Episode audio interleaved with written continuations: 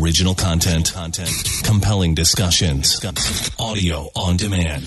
This is a podcast 225 production.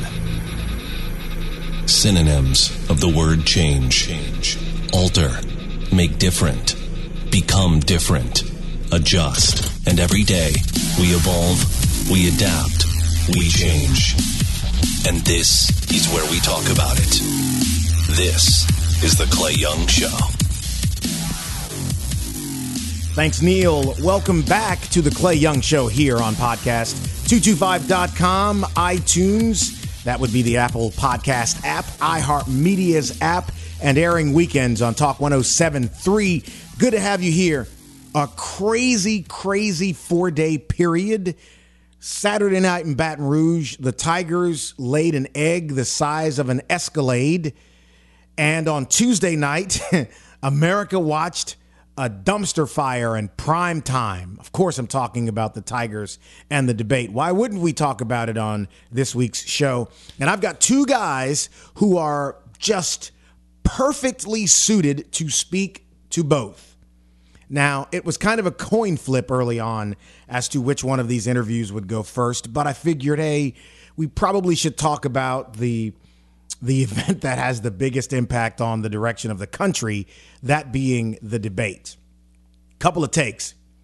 Chris Wallace did not do a great job keeping this between the ditches. I don't think that he was good at all as a moderator. There are a lot of blurbs and things that came out of this that people have latched onto, and I'm thinking with all the screaming back and forth and the the, the questions that went south, it's just how could you learn anything? I don't think you learned anything. Well, John Couvillon with JMC Analytics is going to be here in studio to talk with you about the debate and reiterate his dire prediction about the November 3rd elections. And after that, in a longer conversation, Matt Moscona, radio slash TV personality, uh, locally here, Baton Rouge, New Orleans, Alexandria, is going to be here to talk about Saturday night in Tiger Stadium, a game that many of you watched. The Jags aren't playing right now, so the Tigers dominate Saturday night, and it is, and, and really more people are watching that because of it, and it was not what we expected. I didn't expect the team to look uh, look like it did last year, but I didn't think it looked in any way like a team that was ready to possibly compete to repeat for the title of national champion. Eh, wasn't good. Wasn't good. So Matt's going to be in studio to talk about that. So let's get right into it. On the other side is John Couvillon talking about the first presidential debate of 2020. The only interactive podcast in the capital city that lets you help solve a crime. There was a shooting. Okay, is someone shot? Yes, someone is shot. The Crime Stoppers podcast with Clay Young. Just some suspicious people running through the parking lot before. Real stories. It was my first love. Real crimes. Real people. Real justice. Crime Stoppers podcast with Clay Young exclusively at podcast225.com. Expecting mothers and fathers? Family Road's Healthy Start Community Action Network wants you to stay healthy as we deal with the reality of COVID 19. Here are five tips to help you and your unborn baby. Keep prenatal visits to ensure good health of you and your baby. If you need help, Family Road Healthy Start has case managers who provide one on one support and is enrolling expecting mothers and fathers now. Stay safe by washing your hands before or after any encounter. You, your family, and children should wear masks in public. Pregnant moms, stay home if possible. If not, limit all outings and keep any additional family members, such as your children, home. Stay informed by getting all current information on COVID 19 from trusted resources. And finally, stay prepared in the event you may develop symptoms or test positive for the coronavirus. For additional information, visit womens.org. To enroll in Family Road Healthy Start, call 201 8888 and give your baby and family a healthy start. We'll get through this together. The issues, the policies, the people. This is The Clay Young Show. Back with John Couvillon, the driving force behind JMC Analytics and polling. And This is part two of a conversation that we started a few weeks ago. If you will all remember, many of you have been asking when part two was going to be. Well, here it is. And I wanted to do it now because as we record this, about 18 hours ago, there was the most strange, captivating debate, if you want to call it that, that I think I have ever seen. So let me start with this question. First of all, John, how are you? Really good. Really good. Let's start with this question Who won? Nobody won. Okay. It was a disaster. Yep. Now let me let me be more specific. Okay.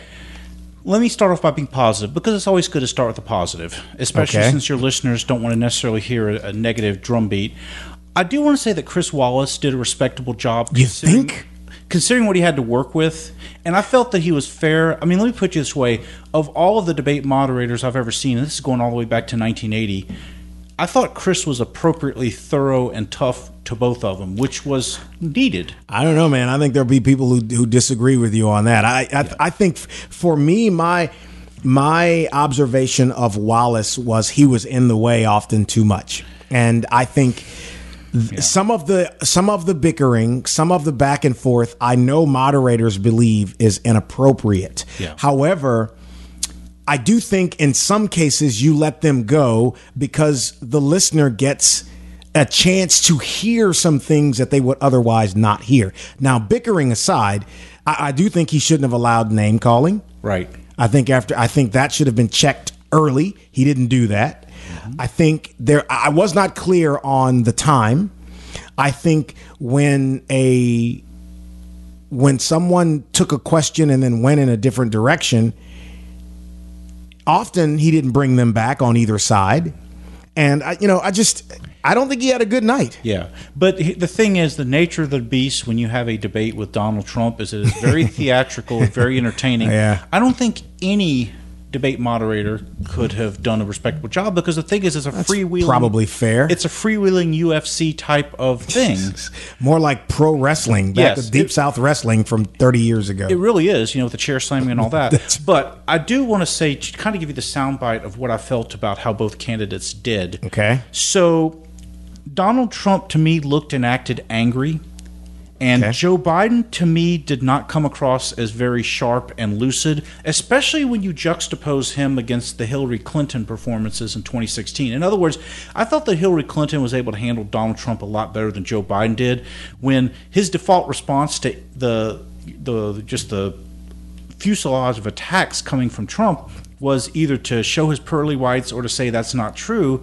And I didn't really feel that that Joe Biden came across as Ronald Reagan esque. There was certainly no there you go agains.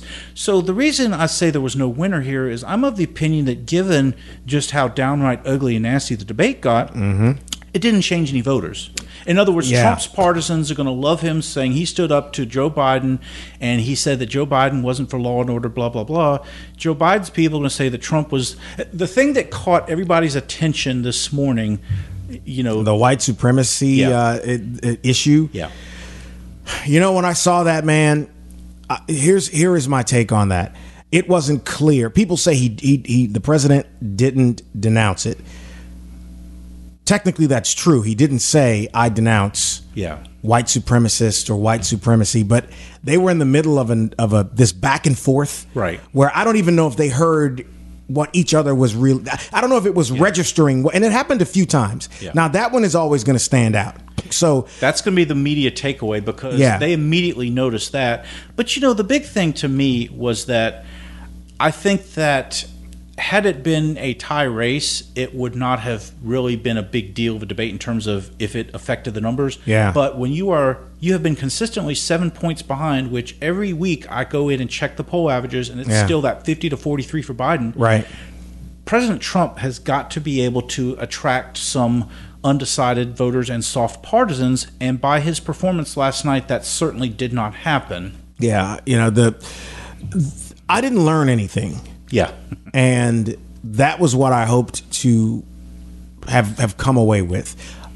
I expected a dumpster fire, but I was hoping to learn something, and I don't think I learned anything. I will say this though, considering that Trump's performance was downright ugly and they were insulting. And by the way, Biden was. I don't think either one of them were, were were paragons of virtue or statesmanship. They weren't. I mean, when Joe Biden referred to Trump as a, as a clown at Three times. and then later on said he was the worst president ever.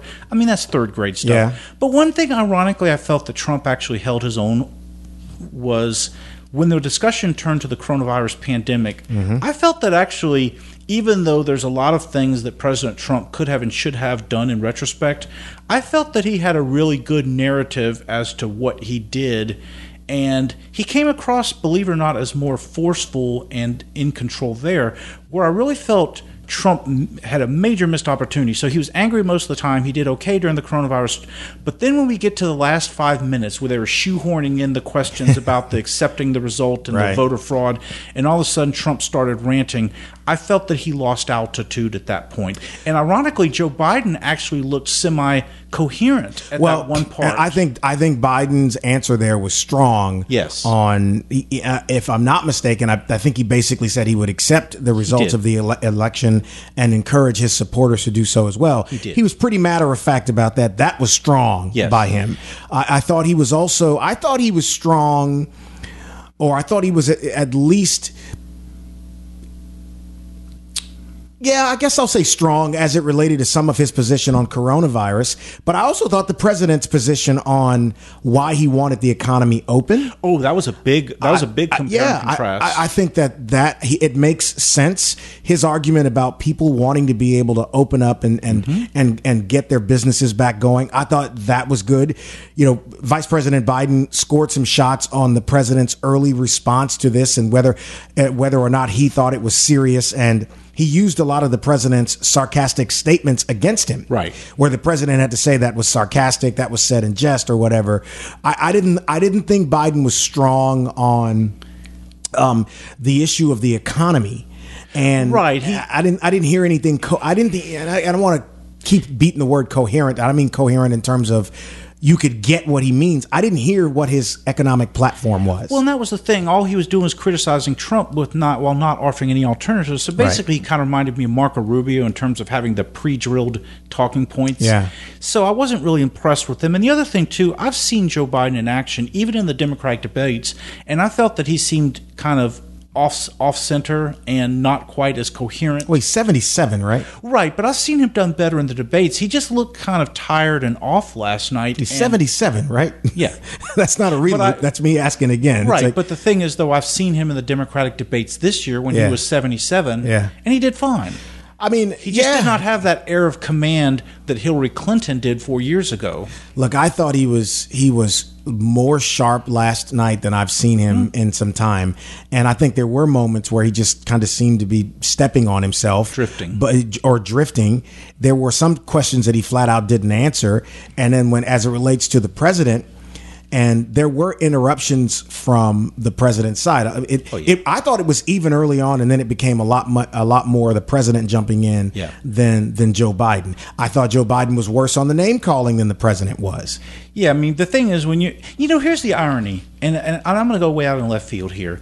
If you're ever a debate with Donald Trump, absolutely do not get down to his level because. What do you mean? So basically, it's almost like it became a shout fest. But my attitude is, if you're going to get into a debate with Trump, you need to go high while he continues to go down to the ground and get nasty nasty. you're you're not going to outslug Right. President Trump when it comes to that stuff. You just you're just not going to do it. Yeah, I mean, a perfect example was when he and Marco Rubio got into that silly debate over the hand size. And yeah, that was pretty silly. But the whole thing called is- little Marco. Yeah. And the thing is, if you're getting into a debate with Donald Trump, to me, the key is to be serene and coherent and come across with a compelling vision. Don't get into a nasty. But here's the thing: I think had that been the case, that I think it would have stayed at that level. I think it would have stayed high level had the name calling not happened. Yeah. And that's one of the things that the moderator could have some say so over. If if and and he just didn't do that. And I know that you the phone is vibrating here. Um, so what about the the the nominee, the nomination issue? Did we get any real answer one way or the other out of that yesterday? I mean, he, in my in my view, he, uh, Biden punted on the port the court packing question. He did. He did. Well, he ignored it. He ignored Yeah. it. He also ignored the whole thing about you know, would you call up the governor of Oregon and or the mayor of Portland and you know, kind of tell them to put a lid on it? Yeah. So point being was I saw that there was a lot of times that I just didn't see Biden was on his game compared to other debates I've seen him in, 77 years old or not. Yeah.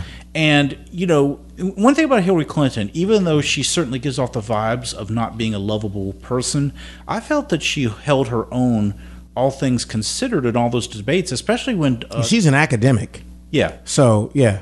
But also, too, remember when Trump pulled the stunt of having all of Bill Clinton's old paramours show up in the debate audience, and she didn't. She was she was seemingly unfazed. She probably d- didn't see him. Oh. F- because from that stage with all the lights, you, you, you can't really see the audience. Yeah. So she probably didn't know that they were out there, which uh, is hilarious, by the way. And, and so uh, going back to this and and the issues, what issues do you think got the best amount of attention in terms of we got an answer? I mean, to be honest with you, because it, it rambled from one topic to another, I really can't think of anything that was really compelling other than I felt that during the coronavirus part, I felt that Trump had some coherent, you know, narratives as to why he did what he did, and Joe Biden just stuck to the plain old canned, you know, 200,000 people have died. It's like, really? I mean, it's a terrible thing that they died, but Yeah. the thing is, you need to say, look, as president, here's what I've done differently. Bang, bang, bang, Right. bang. You, Mr. Trump, have failed America in that regard. Yeah. Whereas just using the political talking point of you failed, it's like, okay, gee, no one's thought of that before. You know, you said it earlier v- very well that if you went into this a Biden supporter, You'd stay a Biden you're supporter. you're staying a Biden supporter, and the same goes with Trump. If you went in a Trump supporter, you stayed a Trump supporter. I do believe, watching social media, that a great number of people who might have been in the middle likely left there not knowing who they're going to vote for. Yeah. because I saw people on both sides of the aisle, or read people on both sides of the aisle talking about being embarrassed by what they were seeing. And quite frankly, regardless of your politics, you can't have looked at that and felt good about the way it happened. and not just the embarrassed part, but there was multiple instances I saw on social media where people talking about they left early on. In other words, they didn't stay around for the entire 90 minutes. I couldn't look away from it. I, couldn't look away from it. It just it's it didn't feel like 90 minutes. you know, so- Any idea yet what the ratings have done? I mean, by the time some people hear this, it's already been over 24 hours, but I'm sure the ratings will be good because this really is the first and most important encounter between the two. And so I think people wanted to see, you know, what, what they would look like against each other. who's moderating the next one? Do you Uh, know? that I do not know. Who do you think would make a good moderator if, if you were choosing on the national scene, of course? Who- Who out there do you think could do this and have a way about them that because it's clear that that Trump has no use for President Trump has no use for Chris Wallace, Right. And I, I'm wondering because one of the two networks network PBS is, is is likely to get one of these Right. and then I think one of the networks will have one of these who who would you say You know who would be an interesting moderator, even though he has been sidelined pretty much because of his uh, sexual improprieties? It's Bill O'Reilly. Because he's, I mean, because if you think about it, it's as tough as Chris Wallace would be. Bill O'Reilly would be even tougher, and Bill has much less tolerant for spin. Huh. Bill O'Reilly Could you imagine him, but between the, the two of them, it, it would it would it would be uh, you know rough going. how does how does I think I'm sure I've seen that President Trump and Bill O'Reilly have a cordial relationship They do what about he and Vice President Biden he being O'Reilly that. I don't know. that it would all, be it all an depends interesting on how many times Biden uh, successfully uh, accepted an invitation to a show because I know that's one thing that Riley Riley used to get kind of upset about. people was- told him when people told him no they Yeah. won't come onto the O'Reilly factor the Yeah. no spin zone exactly. okay all right Bill O'Reilly okay we're fantasy we're, we're fantasy uh, booking this this this Yes. this next debate Bill O'Reilly is one I didn't think about hmm you know someone like a Robin Roberts who is kind of a, a non-aggressive personality. Hmm. There are people like George Stephanopoulos that would not work. Oh no, no, Anderson Cooper would not work. no. Norah O'Donnell would not work. Yeah. We've seen that before. That failed miserably. I think she and Gayle King did one four years ago that was a dumpster fire. Of uh, you know, Shepard Smith would have been great before his fighting with with the president, but Yeah. he's coming back to cable news. I don't know if you've seen that. He's going to be doing an an, a, an evening show on CNBC. Okay. So that's interesting. I don't know. I joked with someone yesterday that if you really want someone to keep these people from fighting, you put Mike Tyson in the moderator chair. But but then we'd need an interpreter to know what he was saying. Yeah. Okay, so where do we go from here? So where do we go from here? Is this the election is now in hyperdrive? Number Yeah. one. Yep. And I brought some numbers along. Since I knew you would. oh yeah. So if we go back in time to the last time I was here on September 11th, Mm-hmm. I had told you that all of 57 million had requested a mail-in ballot. Yep. It's up to 66 now. Wow. And that's probably several million short because there's several states where I don't yet have access to the numbers. We had talked about how 10,005 people had voted before. Mm-hmm. It is now 1.8 million. Wow. Yeah. Oh, the number. And the thing is now what's happening is places like Florida and Michigan and Illinois are starting to the, the mail ballots are starting to come in and you're starting to see a doubling and tripling of the numbers in these states every day. It's it's it's pretty wild. Uh, it is also important to appreciate. We last time was 156,000 in Louisiana had requested a mail-in ballot. It's 190,000 now, and as of today, 13,500 have voted. Wow. And that is even considering that they just sent out the mail-in ballots. Number one and number two, early in-person early voting starts on October 16th in a couple weeks. So it's I a am- hyper. It's going fast, and one thing that's going to cause it to go even faster is that next week. The gauntlet of in person early voting starts across the nation. And mm-hmm. so, for instance, you're going to have uh, states like uh, Arizona beginning their early voting. You have California, New Jersey, and Ohio sending out their mail in ballots, and Ohio's going to do in person early voting. That's when you start seeing the numbers jump by one and two and three and 400,000 a day. I am very concerned about the mailing aspect Yeah. of this, the mail in ballots. And so I'm clear, it is less about the possibility of fraud in as much as it is the if inefficiency of how mail has been going lately. And i mean no disrespect to postal workers or people in the postal you know service. I'm not but but i think we can all agree that this year has not been the most efficient as it relates to the mail. Right. And you know, the thing that's unfortunate too is that given that everybody's on edge about this, these little micro events get blown up even though there may not be fraud inherent. And I'll give you a perfect example. The issue that's been repeated around the internet about the seven soldiers in Pennsylvania whose Trump's votes got Trump votes got discarded.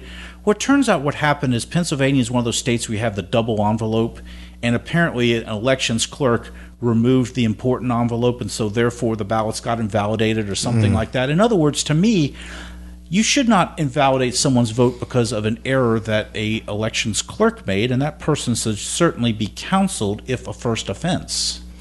I I wanted to talk about the presidential debate, but it, I mean there was also a mayoral mm-hmm. debate Yes. this week, and I wanted to give you a few moments to. And a lot of people missed it because it was during the middle of the day. Right. Your thoughts on that debate? Well, I mean, it got a little bit of coverage. My attitude is this the debate matters one one hundredth of the more uh, important ways in terms of getting your name out there, which would be going on TV. And I mean, to give you an example and show you how there's some serious muddle-headed, in my opinion, thinking going on. So we're talking about less than five weeks away from the election, right? I turn on the TV. The only thing I'm seeing are Cassidy ads. Yeah, In in other words, he's got the money. yeah. But at this point, you really, really, really, especially in the mayor's race, need to be doing ads because people are voting, number Yeah. one. Yeah. Number two, in person early voting is about to start, and that's going to be a big crowd event. Right. event. So if you are somehow thinking that you could swing a race in the last two weeks, you're seriously mistaken. Right. I think that Mayor Sharon Weston Broom is sitting in a pretty decent position. The question becomes whether she will have to face a December runoff. Likely. Yeah, I, I would say more likely than not. with Uh, Representative Marcelle in in.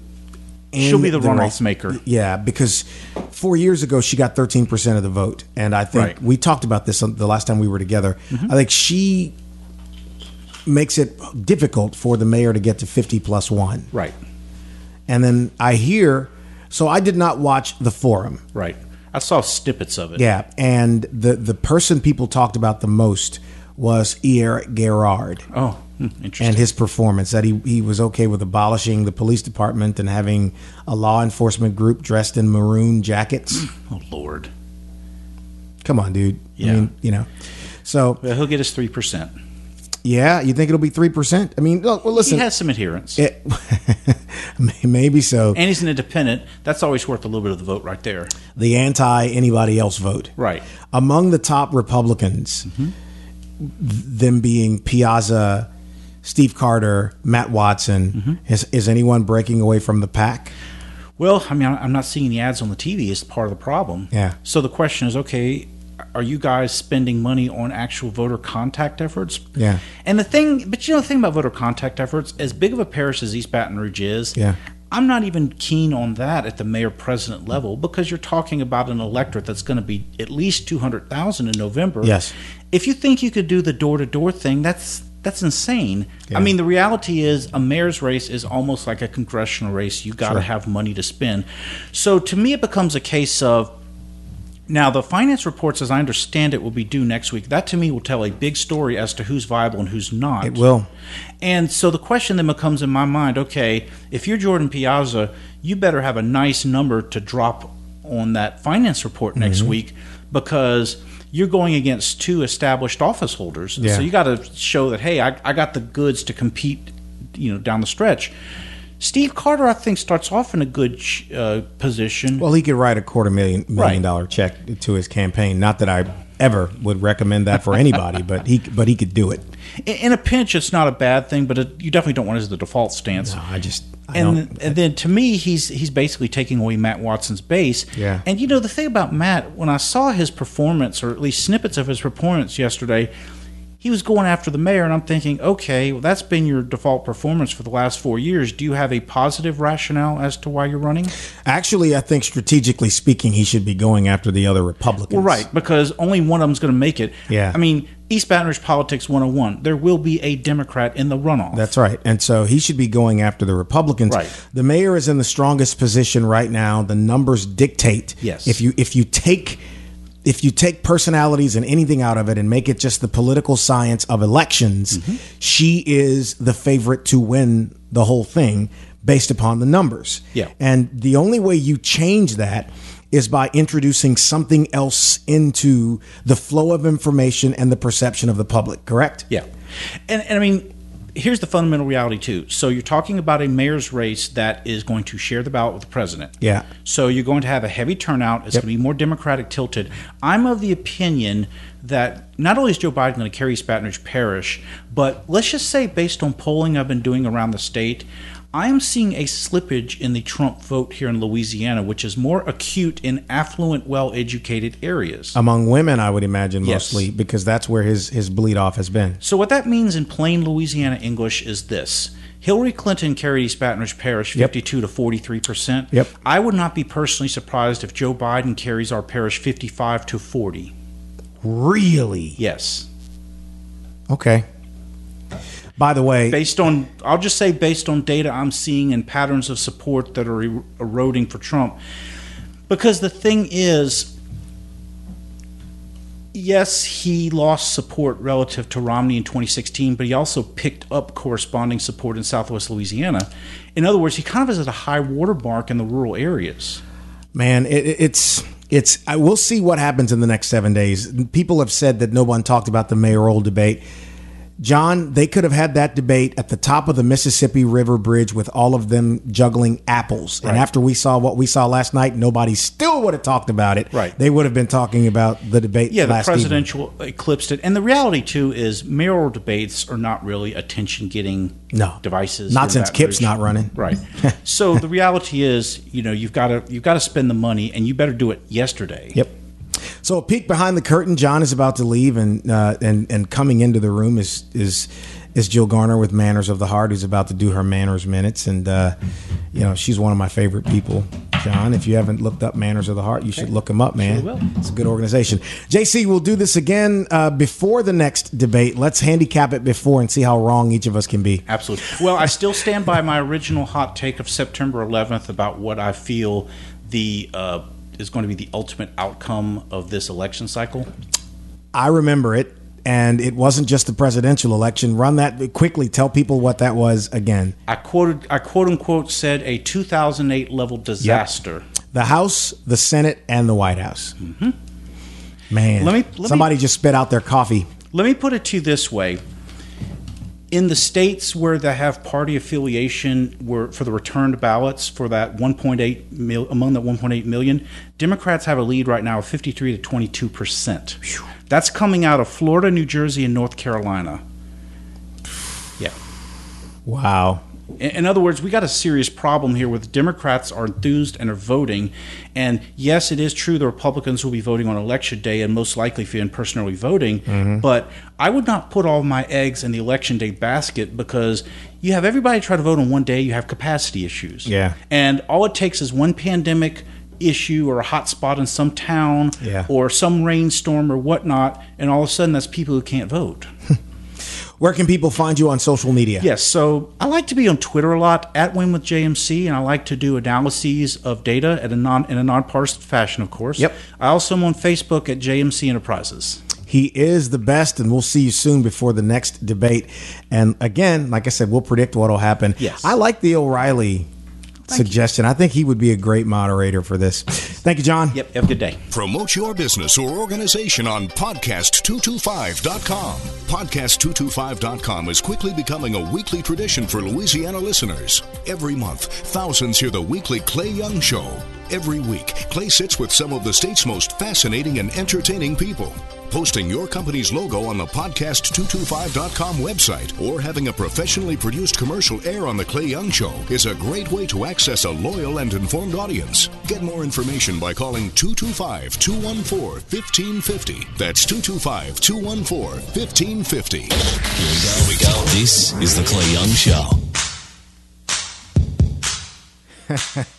The man, the myth, the legend. He's in studio with us. The Scone Man, Matt Moscona, the host of After Further Review in Baton Rouge and New Orleans. The weekend is coming, Matto. What do you think? I think uh, I really hope there's a better defensive performance than what we saw on Saturday because that was really, really, really, really sad. Brother, it was, we were together watching that game, at least the second half of it, and it was agonizing for everyone in the room. So let's start with with the expectations coming into this season. Last year's football team had the greatest college football team football season of all time. I don't think there's been any better. Yeah. And coming into this year, I think the average Louisianan was properly calibrated to this year. I didn't run into one person who acted as if they expected a repeat of last year's performance.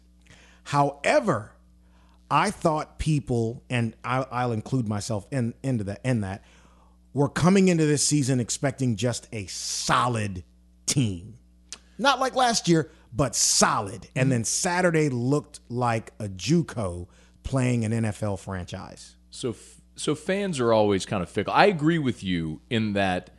I think most fans. I was very proud of LSU fans Yeah. because they came into this season. I think recognizing what happened last year is you would. Last year's LSU team scored more points than any college football team in the history of college football. 150 years, no team ever scored more. Yeah. you would literally have to be the best team in the history of college football again Yeah. to be better than that team. So I think most people realized Not gonna Happen. that's not going to happen. You can take 2019, put it on a shelf in a box with a bow, and Yeah, and it's yeah, and it's it's yeah. done, and admire it forever. Sure. That doesn't mean you can't win a championship Right. again, but it's not going to look like that, which is fine. I think, but LSU fans had the expectation that this team could still be a team that would be competing with the elite in in the SEC and nationally. Mm-hmm. Maybe not make a playoff. My line, Clay, was I think your baseline expectation for LSU moving forward needs to be a program that's a New Year's Six program in Yeah. one of the big New Year's Six bowls. Yeah. Even if it's not the playoff, like a few years back when LSU went nine and three, went to the Fiesta Bowl. That should be your baseline expectation if you're a a consistent championship caliber program. What happened on Saturday was I mean, you want to talk about history. In 90 years of SEC football, no team has ever thrown for as many yards as Mississippi State did. And, you know, the every league needs its doormats. Like every mm-hmm. everybody like in the Big 10, like they need Maryland to, and Rutgers to stink. Like everybody needs their layup. Yeah. You, know, you need Indi- you need Indiana to stink. If you're in mm-hmm. the Big 12, like you need Baylor or whoever is to, to be you need Kansas to be awful. you need your breather on the schedule. Well, in the SEC West, that's been the Mississippi schools. Yeah. Ain't no more, man. You cannot sleep on the Mississippi schools anymore. I heard you say before whiskey and wine on Saturday that, and then you said it again on your post game show that um, Mike Leach put the SEC on notice. Yeah. I want to drill down on that because I think, yes, it's true, but how much of what happened on Saturday was LSU versus Mike Leach and the air raid offense and, Yeah. and the performance of that kid? So I think so the answer is both. Okay. But but here's the thing. I think you have to understand that Leach's offense, the way it's constructed, they're always going to move the football.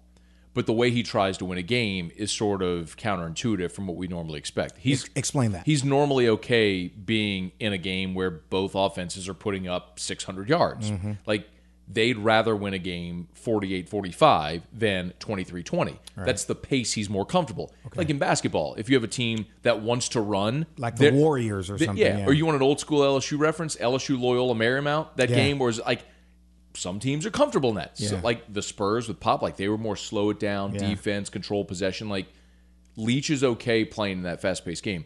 So I think you had to understand they were going to move the football. And that's okay. Mm-hmm. Um, what what I don't think we expected with LSU was the trickle down effect of losing Derek Stingley. And you can say, well, that's Yeah. that's one guy. Okay, it's, it is one guy. But when your whole approach to defending this team is, right, we're going to play man coverage because we think our guys are better than their guys. Like, We think you, you got him, you got him, you got him, you got him, and we think our athletes are better. That was crazy. Well, whenever Stingley's out there, yeah.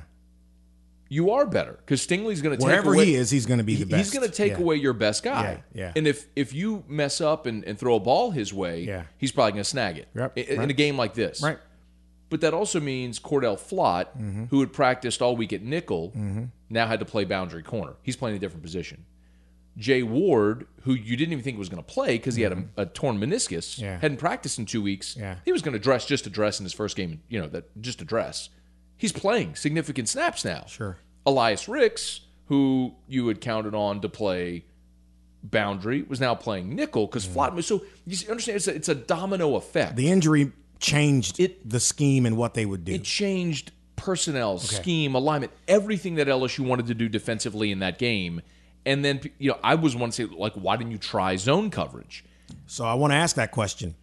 So after the first the first quarter was kind of nip and tuck. There wasn't a whole lot of scoring early on and which you can get especially going into this year. I think on all levels you expect football to be shaky towards the beginning. Obviously you don't expect to have a team lose 10 starters like my 49ers did in the pros, but you expect some shakiness.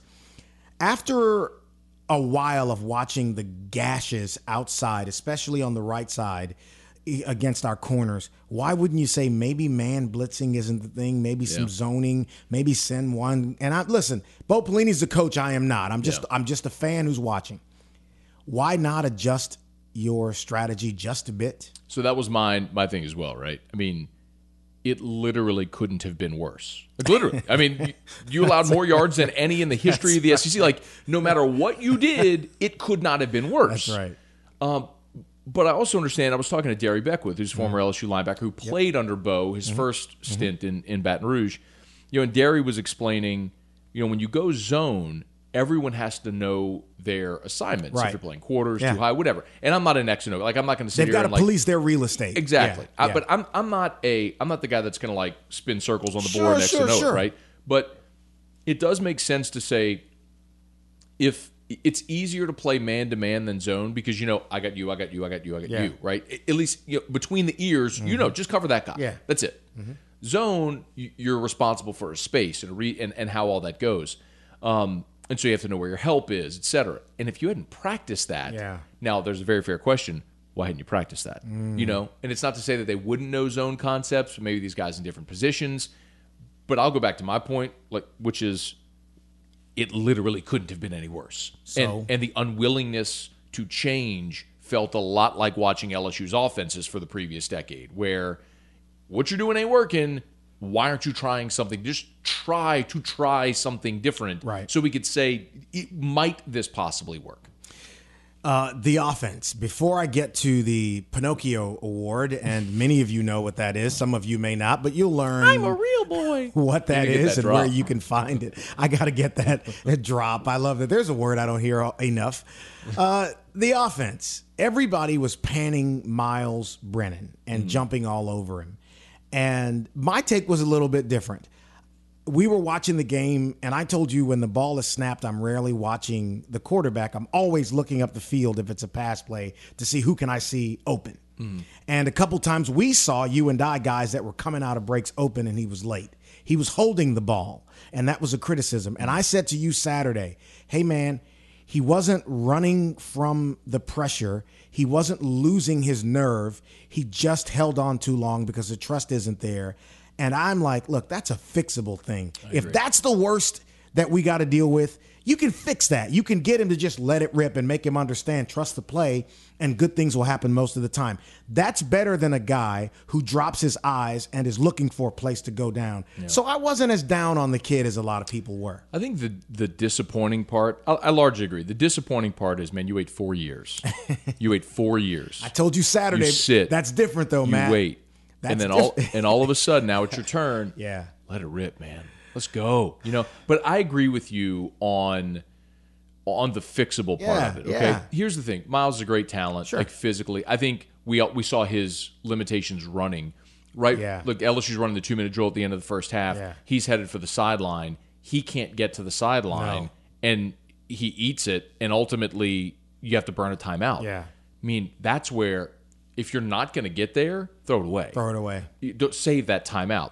But either way, there were two plays in particular that I think really illustrate what, what you said and, and potentially change the game. One was the first interception he threw where his arm got hit. Mm-hmm.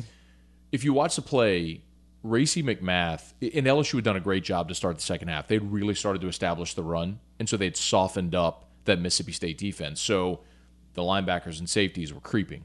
And you knew eventually Ensminger was going to take a shot on play action. He mm-hmm. did on that first down play. Mm-hmm. And McMath was wide open. And when Brennan's arm got hit, there was seven yards of separation between Racey McMath and the cornerback. Yeah. Well, if there's seven yards of separation, like he should already have the ball in his hands Right. not Brennan looking to throw and getting hit Right. at that point. You know, that's people sometimes say, you know, in high school, you wait until the receiver is open to throw it.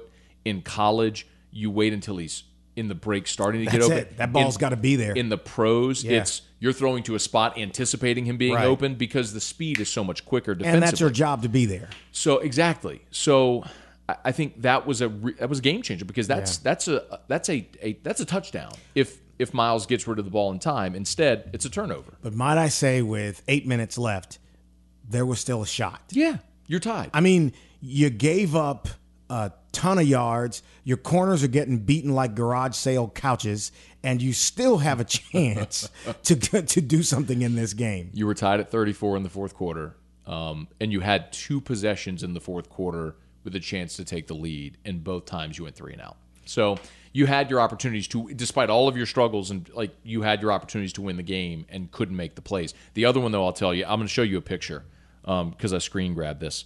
Um, this was in, on LSU's Is third. this on your social media stuff anywhere?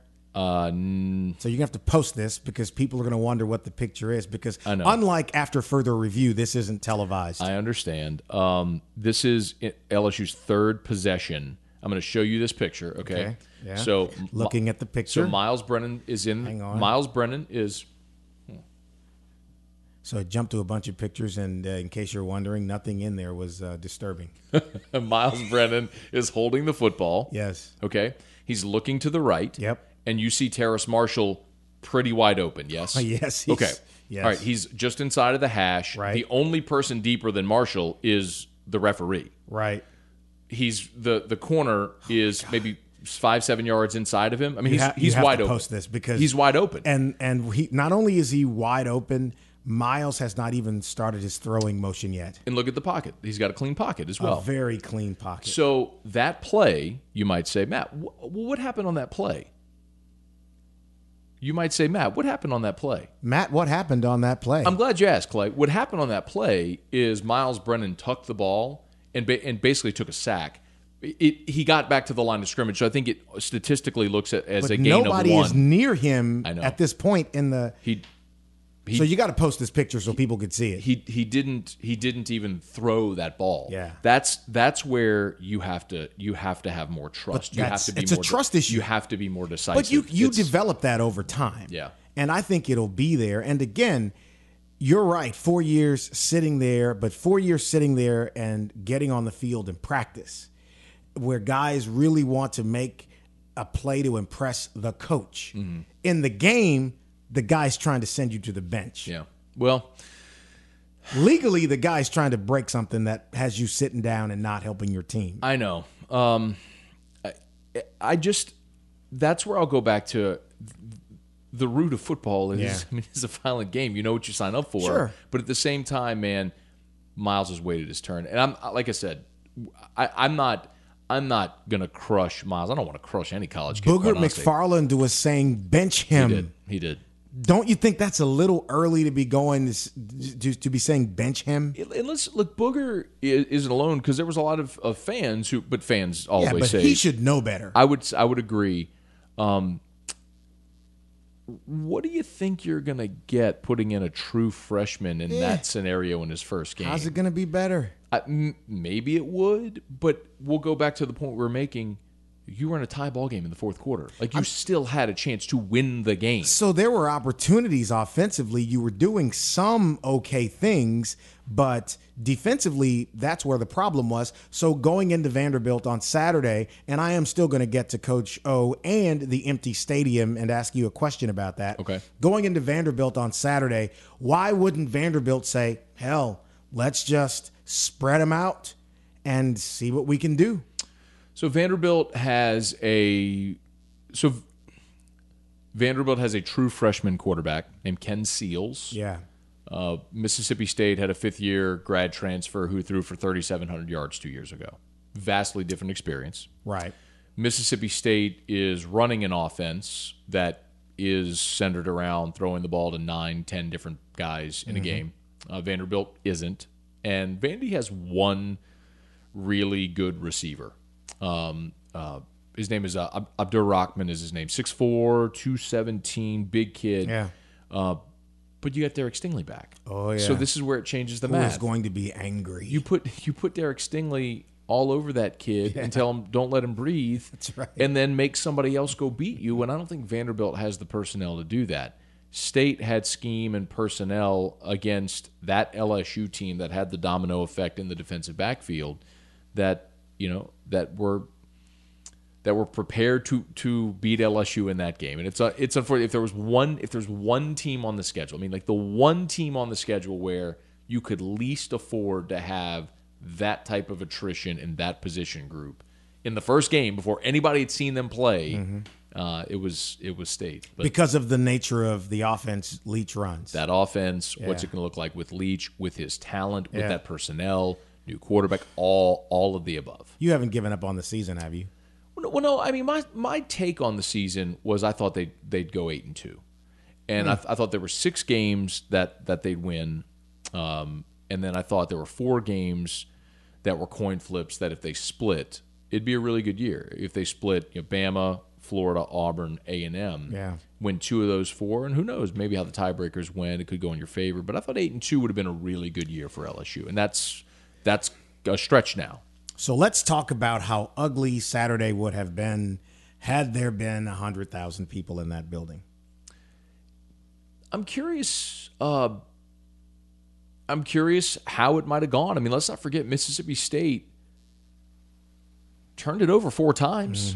I mean, is it realistic to think that maybe you draw a few more penalties, you put it behind the sticks, you force another turnover? I, maybe, maybe so. Uh, you know, the other side of it, which I think is what you're asking, is would the fans have been really displeased? I Which. I know is what you mean, but.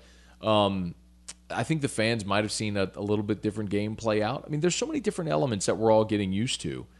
But yeah, I mean, fans don't like to lose. Obviously, nobody likes to lose to state because you should never lose to state. Because as, as we've established, every league needs their doormat, and state needs to be your doormat. And, And, what, now what what did Leach say that we played LSU because Green Bay and New England? Is some, they, Okay, they already right. had their Yeah, schedules okay, already right. made. Calm down there, cowboy. Yeah. Just uh, you know, He, but he is entertaining. And Yeah. did you see the the social media post that uh, the video that Mississippi State did? No. Um, it's it's really brilliantly done. If you follow Mississippi State on Twitter, go go follow it, or, or if you don't, go just go watch the video. Um, they, it's a tight shot of like a wooden wagon wheel turning, very creeping, very slowly, and then there's a maroon pirate flag waving in the wind, and then they have a real tight shot on a Mississippi State, you know, marching band member with a mask on and like hands on the trumpet, and then they pan out and you see the wagon rolling and you see Mike Leach sitting on the wagon. He goes, "Hey, anybody looking for a bandwagon? We got room." it was so That's well. well it done. was so well done. But I'll warn, Well, it's a little early. exa- I'll warn you this: if you're Mississippi State, you better not. You go do that. you better not go lose to Arkansas this weekend. No. You you which which they could. which certainly, I mean, Arkansas played an inspired game against Georgia. yeah. Um, I think Arkansas for me is a really interesting test case. This is a little bit of a tangent, but I think Arkansas is trying to do with Sam Pittman what LSU did with Ed Orgeron, the guy who was a career assistant, a line coach, never been a coordinator, but loves the school, big energy guy. You know he can recruit. Let him hire really good coordinators, delegate, run the program. Like it's the same model that LSU is using with Orgeron is what Arkansas is doing. So I'm gonna be interested to see if what Sam Pittman can do there. Speaking of Coach Orgeron, you gave him your Pinocchio award. Uh, Hey, bro. Why? Well, after the second scrimmage of fall camp, Ed Orgeron said, and I, I believe I have this quote verbatim Yeah. our defense right now is so much better than at any point a year ago. Oops. You and look, when he said it, I was like, hey man, come on. I mean, on air, I'm like, look, you had K'Lavon Chaisson on, you had Patrick Queen, mm-hmm. you had Grant Delpit, you had Kristian Fulton, you had Michael Divinity, you had Jacob Phillips, Rashard Lawrence, Breiden Fehoko. Like, you're gonna tell me right mm-hmm. now you're so much better than at any point a year ago with those guys who were putting top 10 teams like Georgia, Oklahoma, Clemson in three hour headlocks? Come on, man. But what that shows you is Ed and Dave Aranda were never on the same Okay. page. The worst kept secret in Baton Rouge is that there was an interesting relationship between the two of them, and they were they are both pros, true pros at what they do, but their styles kind of graded on each other. And I had heard that, and just because Ed's way, and you know, Ed's the the berserker, the the over the top screaming guy. You know, we see it, and Dave Aranda is kind of a professor, Yeah. He- That was his nickname, was a professor. And and So Dave is very meek and very soft spoken and very cerebral. Sure. And he plays a style of defense where they have a lot of different looks and coverages, and he's very good at making adjustments and you know and, and picking his spots to attack. Ed is very different. He is very loud, and as you said, berserker and and you know, barrel chested, and he wants to attack and go and kill the quarterback, and that's what Bo Pelini wants as well. But to be very clear, neither's right or wrong. Sure, they're yeah. just different. Yeah. You can have success. Ed's Yeah, had absolutely. great success in his career. No question. Obviously, with you know, won a national championship. Now it was Dave was the coordinator, but they just they saw didn't see eye to eye mm-hmm. with how they wanted the defense to look. But I think what was illustrated is maybe how that relationship, because of their different styles and disagreements, maybe did get sort of rocky. And there's no question that that was that was b- equal parts a a compliment to Bo Pelini mm-hmm. and a swipe at Dave Aranda. And I would venture a guess that if Dave Aranda were the defensive coordinator this past Saturday, LSU wins that game because oh, one of the yeah. one of the things that Dave is exceptional at is making adjustments and mm-hmm. finding ways to outsmart you. And in that day when your guys weren't winning athletically, you had to find a way to scheme to win. And LSU didn't. And they got out coached flatly. I mean, that's going to be tough for a lot of people to hear, but Mike Leach and Zach Arnett and that staff outcoached Ed Orgeron and Bo Pelini and Steve Ensminger and their staff. So that's that's a tough pill to swallow, man. But that's you know, I, I was it was humbling all the way around for everyone. I think on Saturday, including especially maybe even that coaching staff. Let's switch quickly here to the NFL um, and and talk about first up your team, the Saints. A lot of fans are talking about Drew Brees' arm strength and hmm. the offense and all of that. I will say before you go in, I'm not on that hmm. thing with Drew Brees' arm. I think his arm at 40 is not his arm at 25. But there, Whose is? yeah, right. But I've seen plays where he has moved the ball down the field. I- I actually think a lot of teams are suffering from no preseason. But what do you think first about your team? I think this offense is the exact same offense they've been for the last three years. Mm-hmm. Clay, it's like you watch enough football to know this, and I, I think most people listening can understand this. If you're going to throw a ball downfield, mm-hmm. what is the other part of that pitch and catch equation that has to be there? Well, the guy who's going to catch it. Yeah, And Michael Thomas is not on the But field. Michael Thomas also is not a deep threat. Right. That's not his game. Right. Michael Thomas is the I'm a I'm a rebounder in basketball where Yeah. I'm going to use my body to box you out and find space and I'm going to eat you alive Yeah. in that Which he does. 15 yards of the line of scrimmage range. If you're going to people like air yards, he's not he can't throw the deep ball. You have to have someone running deep open to throw the ball. Right. Clay, who on this team is that guy? No, Like, nobody. they used to have Devery Henderson. Yeah. He's not there anymore. And I can tell you, Emmanuel, Emmanuel Sanders is not consistency that he's consistently that guy. He's not that guy either. Yeah. You know who they had after? They had Ted Ginn who filled that Mm-hmm. role. He's not on the team and he's like 100 years old. You know who else filled that he could role? still run a four two. Probably, yeah, maybe so. But with pads on, with a defender, Yeah, can you get yeah. off a, a jam? I don't know. And then Brandin Cooks was that guy for a minute, but they traded him.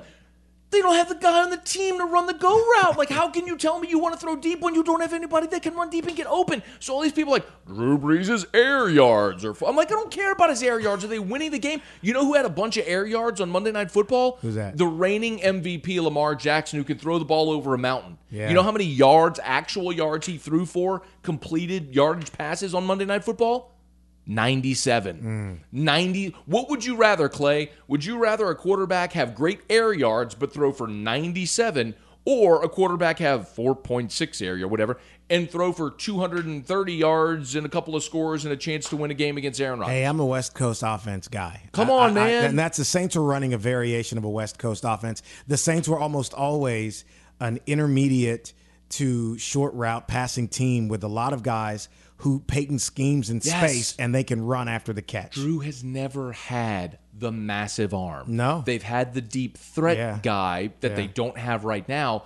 Drew Brees' superpower is accuracy. It's always been his accuracy. Mm-hmm. doubt about that. His precision. He will slice you apart. Yeah. He moves within the pocket. He gets rid of the football. He doesn't take sacks. Like that's Drew Brees' superpower. Mm-hmm. As long as he is accurately getting the ball to the receivers that are there, Yeah. great. Like I, for me, the bigger concern is this defense is allowing thirty That's- points a see- game, see, man. And that's the thing that gets me. Nobody's talking about the defense. The, the you know Brady in that first game, I expect it to not be sharp. Yeah. Not because he's 43, but because he didn't have preseason. And again, you don't get that second and third game to really kind of test your your your chemistry with your receivers. Yeah. And but I knew he's Tom Brady. He's been doing this over he's been doing this 25 years, okay? Yeah. He's going to figure it out.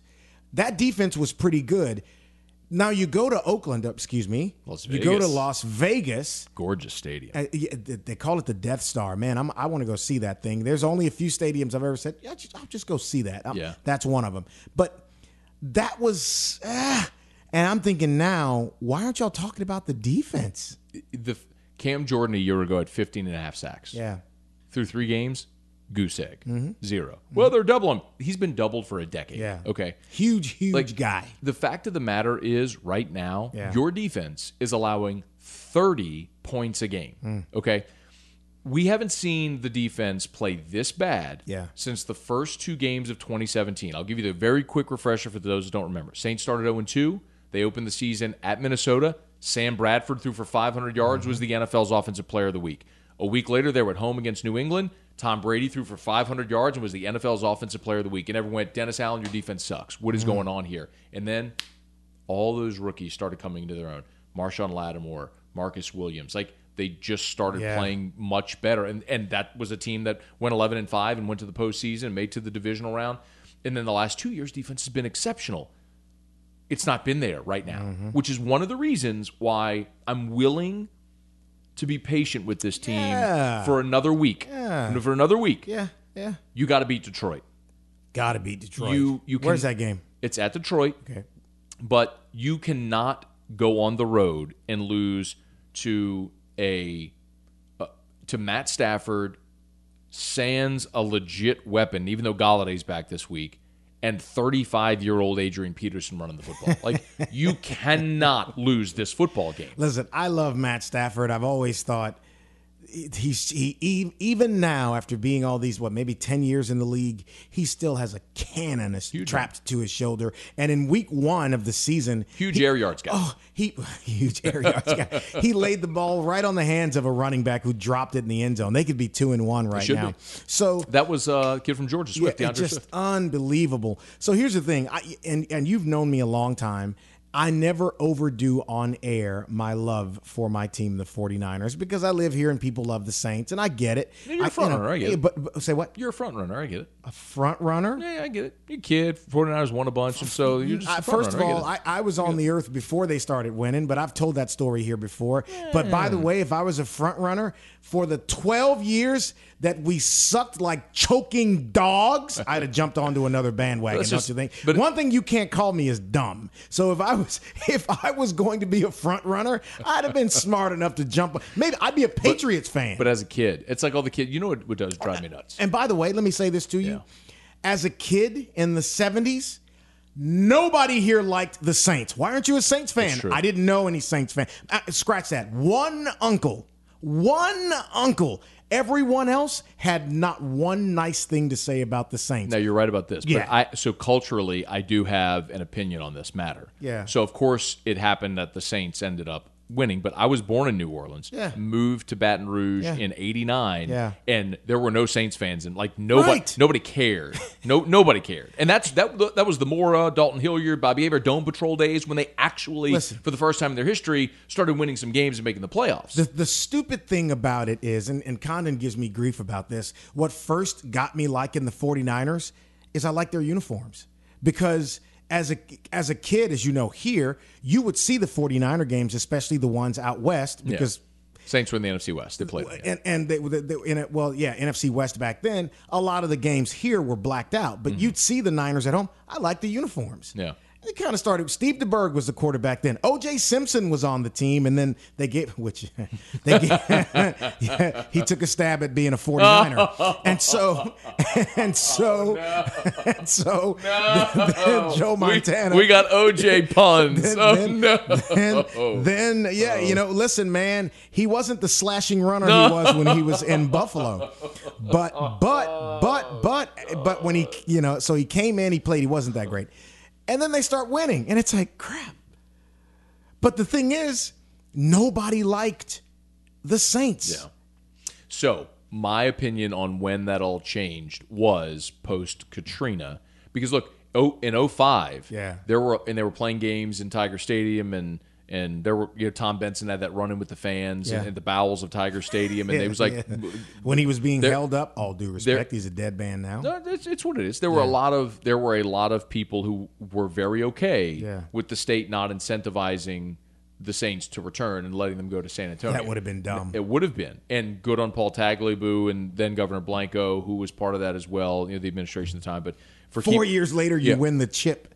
Right. But what happened was, of course, 05, you had so many displaced New Orleanians Sure, sure. who came to Baton Rouge and stayed. Yeah. You had an influx of, Of of Saints Saints. Yeah. of, of adoring, Yes. diehard Saints Yes. fans in this Yes. town. And then to your point exactly, which was there were none, well, all of a sudden there were many.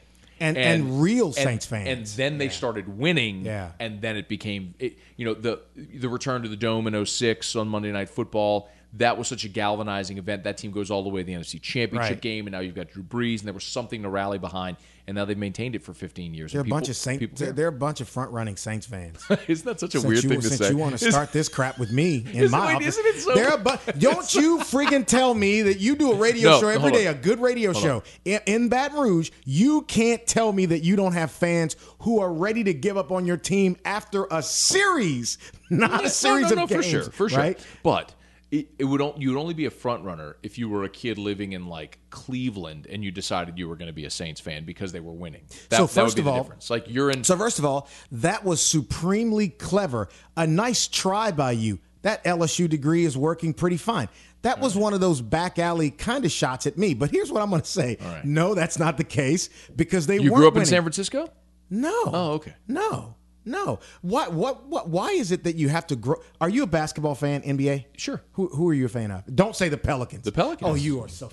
Are you kidding me? I am. I am. You're a fan of the Pelicans now. Now. Who were you a fan of before the Pelicans were here? well, when they were the Hornets. in Charlotte? Well, no, in New No, Orleans. I'm talking about before Oh, before got- New Orleans yeah, had a franchise. right. Probably. So I was not a huge NBA fan. Oh, no, I'm, no. Listen, no, listen, listen, listen. As a kid, Yeah. I, I'm a, I was an, an '80s kid who grew up. It really started knowing sports late '80s, early '90s, right? So that was obviously Jordan's ascent. Sure. So everyone had a love affair with Jordan, Mm-hmm. and I I loved more s- superstar players. I, I didn't have a team. I, I That's kind of the thing. The NBA, and actually, it's kind of fair because in the even now, the NBA is a star-driven league. even now, it's I know the play, and, and I only keep up with it because I have you know sons who who watch it all the time, and that's Yeah. I, sometimes I have to ask him who who some guy is outside Yeah. of LeBron and a handful of guys. I don't know him, but no, I am an unabashed 49er fan, and like I said, just because Let me guess, you're a Golden State Warriors fan too, right? actually I don't have a team in in, in I don't really have a team in the NBA. Oh, okay. Yeah, yeah. Come Now on, you know the one I get all the time though, because I'm a Yankees fan. People are like, "Oh, Oh, Yankees fan." wait a Yankees fan." minute now. Here's the difference. Okay, okay, Here's- there is no difference. There is. I'll tell you. I'll Okay, tell you. what is okay. it? So, uh, There's no New York, Louisiana. right. Where's the professional baseball team in Louisiana? What what difference does it make? They're closer teams to. I just Louisi- told you that I'm a. They're closer teams to Louisiana Do than you have New any? York. Do you have any die diehard affinity for anything in Texas? Um, No. Diehard why, why would, I- why would? I? It's it's it's a Louisiana thing. That's why. Yeah, I don't and care about that. And I'm a New Orleans native. I was don't born care there. about that. But but my point is that is the difference. There is no baseball team here. Some people might like the Astros because of proximity, but I have nothing for Houston. There's no reason why I would love something in Houston just because it's close. no, I just I don't care about that. I like my team, and and and, and Good you for know, you. I, well, well, I know, great for me. So it's been wonderful. Not so much Yeah, the last few years, but was the Super Bowl hard for you last year? It was. Uh, I actually hated losing the Super Bowls more than I enjoyed winning the five we won, and I was around for all five of them. Mm-hmm. And I can tell you, it was the '80s. That's that's all gone. But I, I hated that so much more. And you know why I hated the last two even more? Let me guess. Um, because you had no business being there. That wasn't a shock. A shock. No, it's like sometimes the ones are ones when you're not expecting, Okay, and then you, okay. you, you rise So- up so- and it's like so. So let you, me say you were, you were let not me- expecting to be let, there. Let me say this: I would not categorize it that way. Okay. I would say when the season started, the best I hoped for was my team making it to the playoffs. Yeah. By the time we got to the Super Bowl, I think we had earned it because we had been a really good defense, a well played offense, and an okay, okay guy at quarterback. Not a big Jimmy Garoppolo guy. Me. Mm-hmm.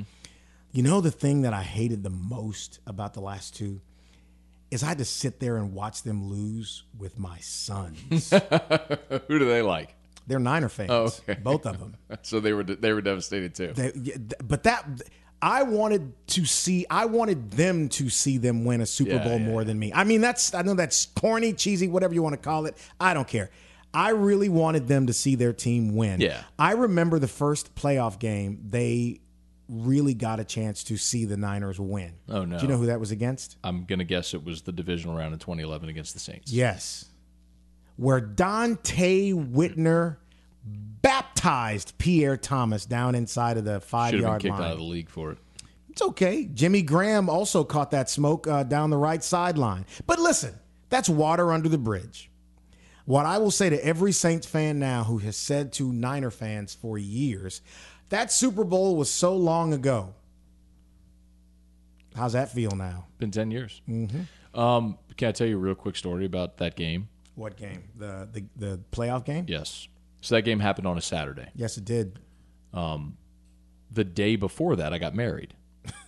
oh. Four days before that, LSU lost the national championship game to Alabama. Yep. So I want you to I want to put this into context for you, okay?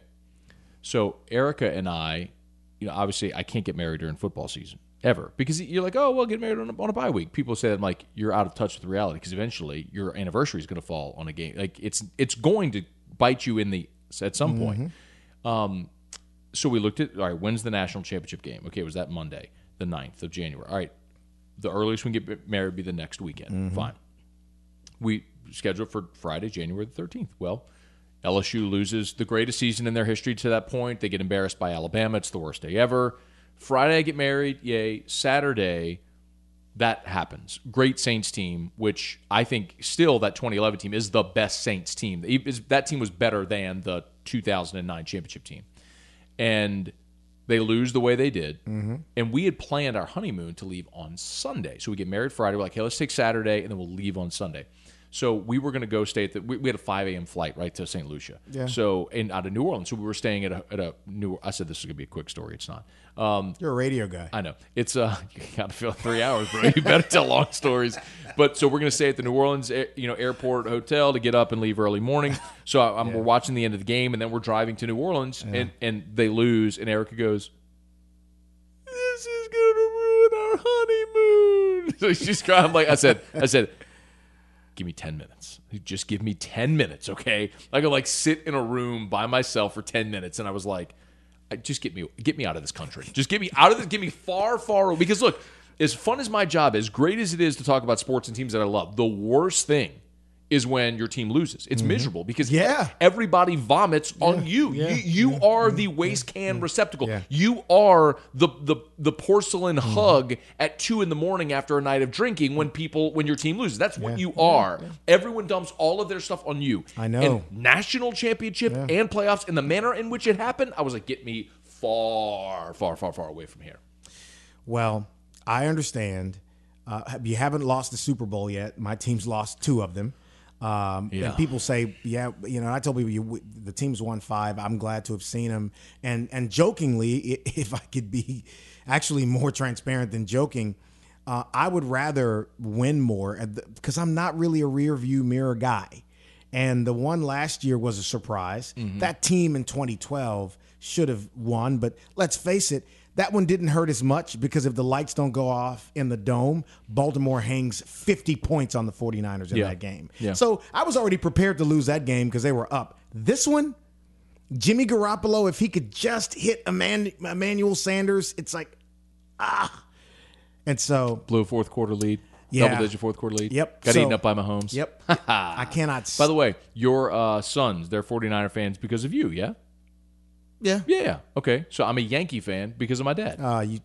Go, I'm serious, Don't man. be pulling Jody. Look at you am. lost that part of the argument. Are you it's kidding fine. Absolutely, you did. You're going to tell me that because the Astros are close, I should be an Astros fan? I, have nothing to do with no, Texas. That's your argument, not mine. You I- said you said no. there are teams closer. No, no, You said you- there's no team. you- There is no, no, you- there is no professional baseball team in Louisiana. You're the one made. You made that argument, not me. I think it's great that you're a Yankees fan. You made that argument. You said there's teams closer. Yeah, because you said why? You know, you're, you're There like is no team in up in San Francisco. Yeah, but that's not a good argument.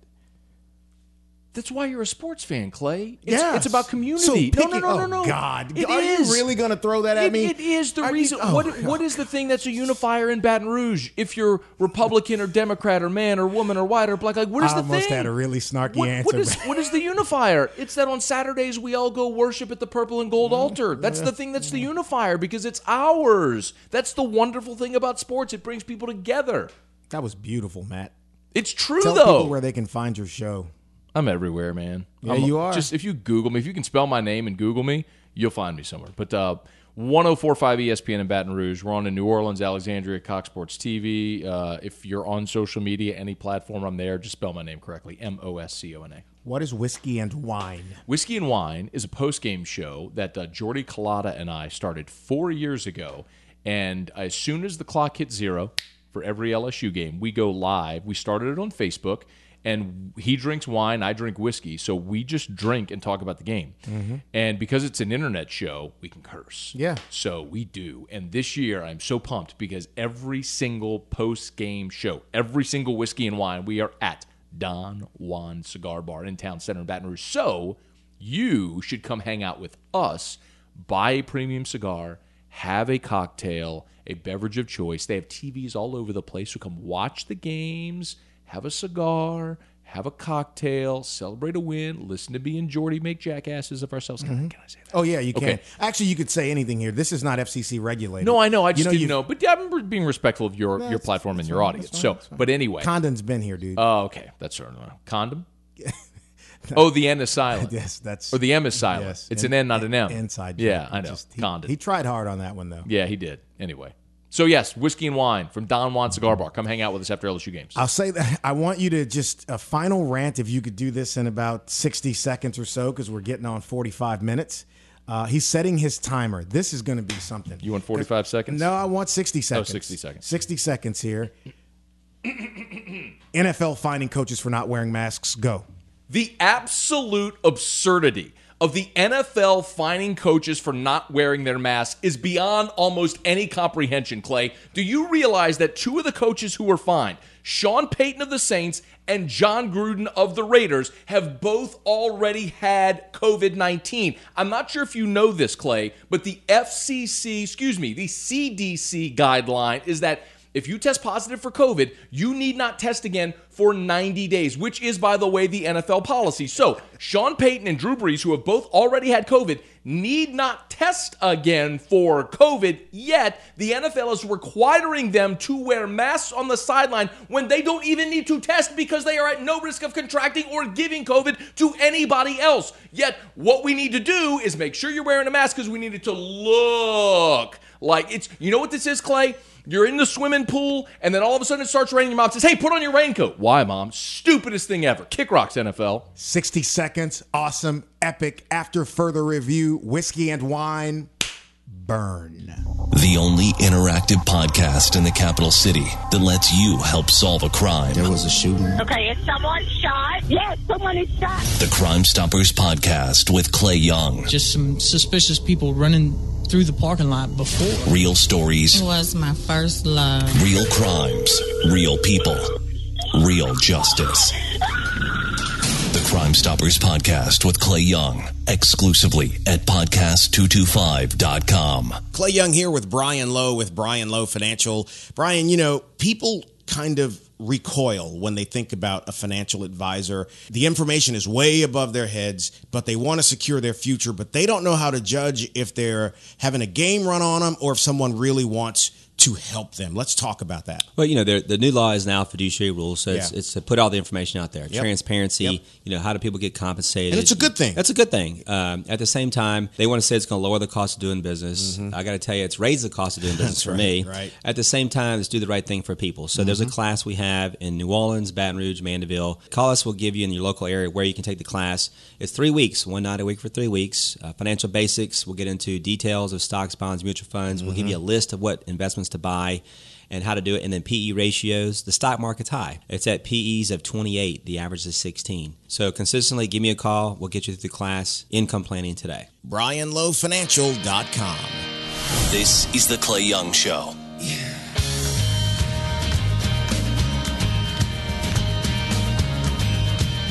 I don't care who you are. That 60 second rant was pretty good, man. he took his timer out, laid it down on the desk, and there was that talent on display for everyone. He didn't know what I was going to ask him. That was good. I hold a little bit of a grudge on the frontrunner comment about me and my 49er compadres around America who root for the team. I mean, there's Saints fans in other states. Heck, the Cowboys have fans all over the state. I mean, all, all over the United States. Love my Niners. Thank y'all for listening. It's been a long ride, this one. A lot of great information. There is another debate coming up. We'll get John in studio to talk with us about what we expect. Like I said to him, we'll handicap a little bit of what's going to go on and make predictions that are certainly going to go wrong. And then we'll talk with Matt after the Vandy game. Hell, maybe I'll ask him to do his recap of the Vandy LSU game in 60 seconds. I'm betting he can do it. Pretty sure he can do it. Thank you for listening to the show. You can catch me on social media at Clay Young BR on Twitter. Clay underscore Young BR on Instagram, and just Clay Young on Facebook. Until the next time, have a great one. See you. Thanks for listening. Join us next week for another edition of The Clay Young Show.